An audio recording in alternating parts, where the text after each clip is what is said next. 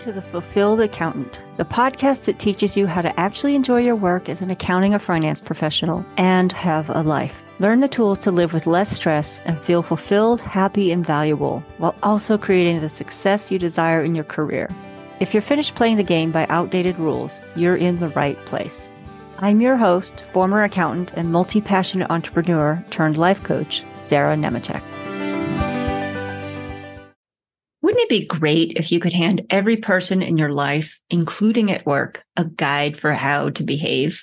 This guide would be their user manual that would give them explicit instructions on the most intelligent way to do everything according to you.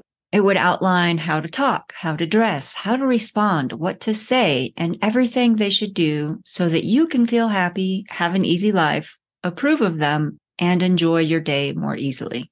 It would also eliminate any uncomfortable conversations because they would just naturally do everything the right way, the way you want them to. This probably isn't going to happen, but that doesn't mean that you have to accept the way that things are and stay feeling frustrated because everyone around you seems to ignore all your great ideas and your desires in life. How often do you find yourself feeling stuck at work because your company keeps doing things the way they always have instead of adopting new policies, new technology, and ways of making work better for everyone? What about your family and friends and all the ways you wish you could get them to do things differently, like call you back when they said they would, show up on time, be more fun, stop criticizing you, or stop expecting you to do most of the planning for your fun social outings, or maybe pick up some slack with the cleaning at home?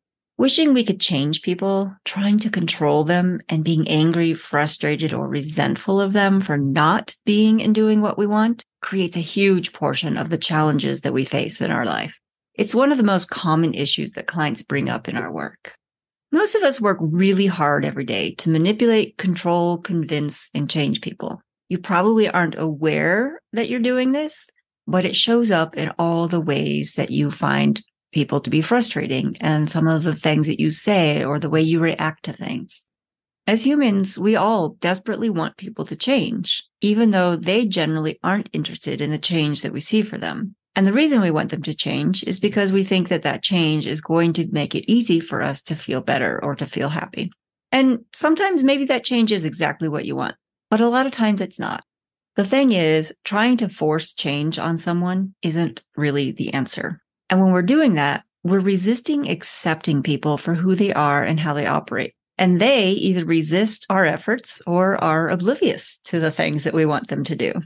Unfortunately, the only person who suffers from all of this effort each day is you. All of your effort to control and change other people and circumstances and resist what is robs you of the energy that you could put toward the things you can actually control and change. It keeps you from living a life that you want and having a job that you enjoy. And the people you want to change, like I said, they either aren't interested in your desires for them or they don't even realize that you're suffering. To be clear, I am not saying that you should ever just settle for something that you don't like or that accepting the status quo is the answer. Instead, I want to help you see why you want to control people in situations in the first place and then understand how the way you want them to change or the way you want to make the change happen is mostly a waste of your time and energy.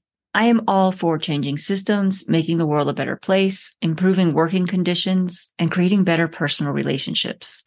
It's just that attempting to strong arm people and feeling angry about the lack of progress leads more to your own suffering and burnout than it does to any meaningful change. For example, consider a typical accounting firm. A lot of the management methods, evaluations, filing and work paper systems, billing and time systems, business development approaches, and even the approach to salary and promotions have likely been in place for decades. You probably have lots of complaints about the systems in place at your firm, as well as ideas for how you could change and improve many of them. Especially some of those things like being in person in the office for long hours during very specific hours or times of the year and maybe you've been able to voice your opinions and ideas on these matters, but it seems like it always falls on deaf ears. Even when supposedly you're in a position to be heard, like you're on the management team or the management team has specifically asked for your input. But when you lay it out and you give them a very excellent argument and very specific action steps, still nothing seems to happen. No action, no change. Instead of staying frustrated at this, The key here is to recognize exactly what you can control and what you can't. As they say, you can lead a horse to water, but you can't force it to drink. I've noticed this with my dog.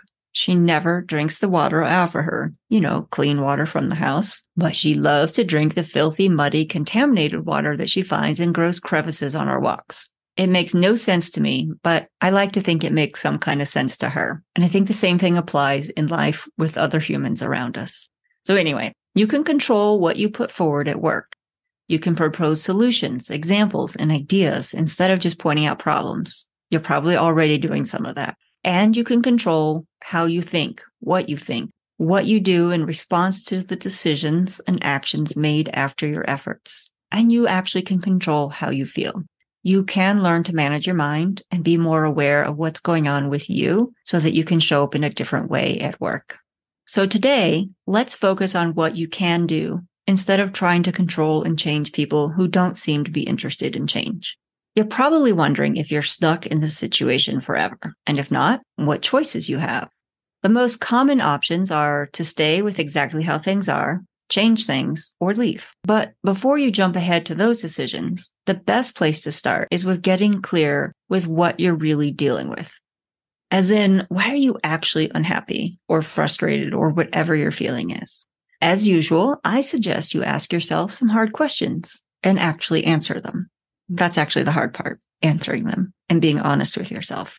They might actually just be more uncomfortable, these questions, not so much difficult or complicated. The point here is to be clear with yourself and give yourself the space to be honest and acknowledge what really matters to you and what you want, not what you think you should do or what you think is the right answer. Then you can decide how the other things like people, jobs, homes, food, cars, whatever it is that you're thinking about and frustrated with fit into that. So first, this may seem obvious, but why are you frustrated? Is there actually a problem here? What is the problem? Is it a fact? Is it opinion? Is it something that you're open to questioning?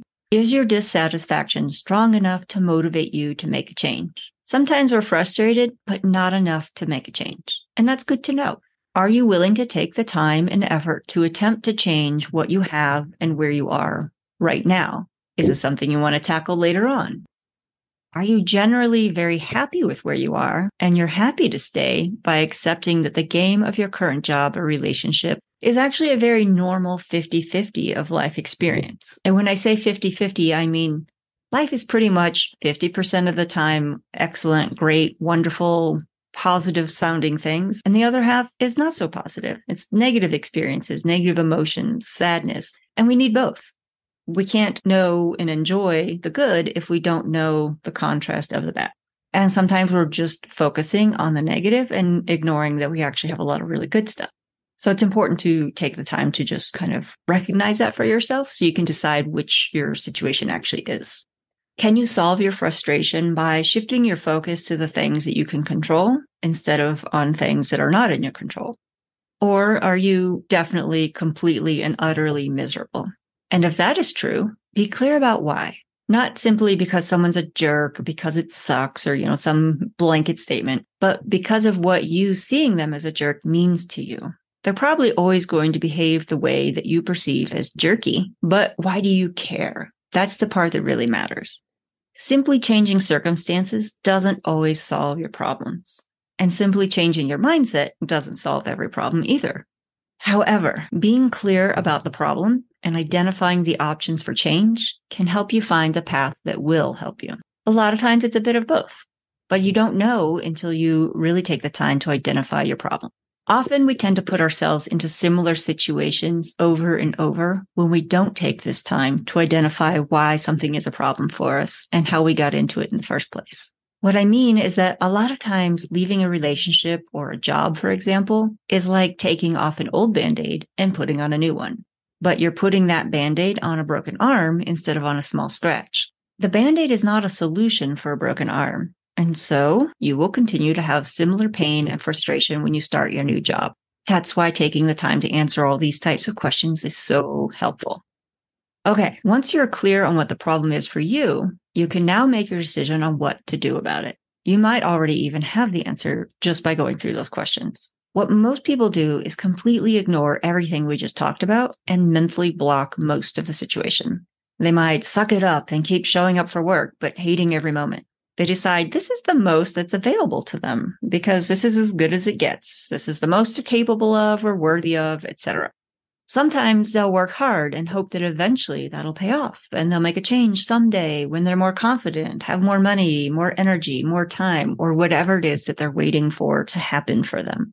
And that is a sure path to little, if any, change because really nothing actually just happens. We step up and we make those things happen. We just may not realize it. So here are your three basic choices in most situations. One, you can decide that you like where you are and accept the way the people and circumstances around you are currently and stop resisting and fighting that. You can stop making it a problem for you that this is how it is. Sometimes this is actually a great option and it feels easy and good for you once you take the time to notice why you were making a problem in the first place. More often, that option feels really incongruent for you and you decide that you like your reasons for being frustrated. And that is excellent insight. That's why you go through those questions that we started with. So this brings us to your other two options. First, you could decide to stay exactly where you are and continue to feel frustrated, but at least you know how to operate where you are. This is what I see a lot of people do when they believe their current job, relationship, or other thing that they're deciding about is their only option. It basically looks like continuing to do the same thing you've been doing. It's really no change. And a lot of times this is what it looks like if you don't even pause to do any of this work.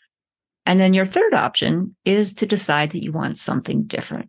You can leave the job, the relationship, the home, whatever it is, or you can keep working to change it but with an attitude of patience and curiosity, or whatever emotions feel more supportive to you enjoying your experience of staying. Hopefully, you're not trying to choose something like complacency, because I think that would be more like the second option.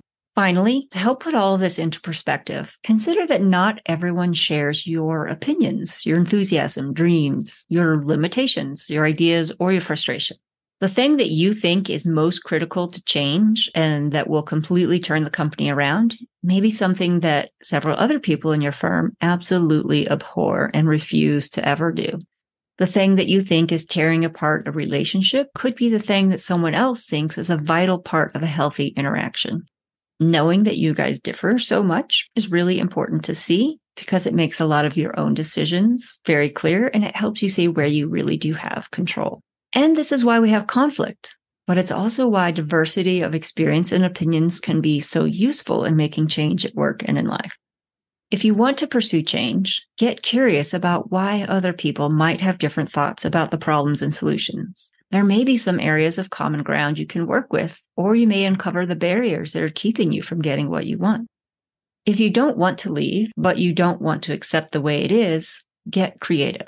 Consider other alternatives to what you have in mind. Consider other motives. Honestly, one of the most common barriers to change is fear or lack of energy. And it really depends on how that person describes their feelings. The person resisting the change that you want them to make likely fears failing at that change or doing it wrong or looking stupid, especially if they're, say, the boss or the one in charge or the one that everything will fall on if it doesn't go well. And they're probably tired from the current method too. You may not even realize that but they know how that one works. The uncertainty of trying something new is scary for them just as much as it is for anybody else. They will likely never tell you any of this, but when you let this perspective seep into your own mind and you consider it or try it on as a possibility, you may find more creative or compassionate solutions to getting what you want. Approaching things this way is one of my favorite things that I've picked up through my coaching tools. It has also helped me accept most people and most situations as they are with compassion. And I say most because I am still a human and I still get angry and frustrated with people. Like that's never going to change. But I can usually come to a place where I can at least try on or understand someone else's take on things so that I can feel more comfortable with my own. I may not choose to maintain a relationship with someone, or I may not choose to stay with a job or whatever the issue is, but letting them be who they are and appreciating them as humans, just like I am, helps me feel much more confident and calm to make my own choices and follow through. Now, I want you to notice how none of the recommendations I offer today include how to change, control, or manipulate someone or something. We are letting go of controlling people. Such methods to control people or manipulate them, I think they exist out there, but I don't believe that they are sustainable, ethical, or really even very satisfying for you in the long run. There's a lot of things in psychology and things that you can use if you really want to manipulate. But I'm guessing if you're listening to my podcast, that's not who you are. That's not what you want. You really just want to feel seen and understood, to have a life outside of work and to feel fulfilled, like your work matters. All of that comes from you with what you choose to think about yourself and the world, not from other people's words or actions. This is really some of the most powerful work you can do in your life, and it will really change your experience of everything. To recognize that the control is within you. You can let go of the need for other people to do anything for you. And when you do that, your life gets more interesting. You have more energy and you will be amazed at what you can accomplish with joy and determination. So have fun not controlling people this week. Thanks for tuning in, and remember to come back for more each week to keep your brain operating at its highest level so you can enjoy your accounting and finance career while also having a life you love. Want even more tips on living a life you love while feeling less stressed and more fulfilled in your accounting and finance work? Get on my email list where I share new perspectives every week. Seriously, I think you'll enjoy these emails. Sign up at the link in the show notes or by visiting my website at sarahnemecek.com.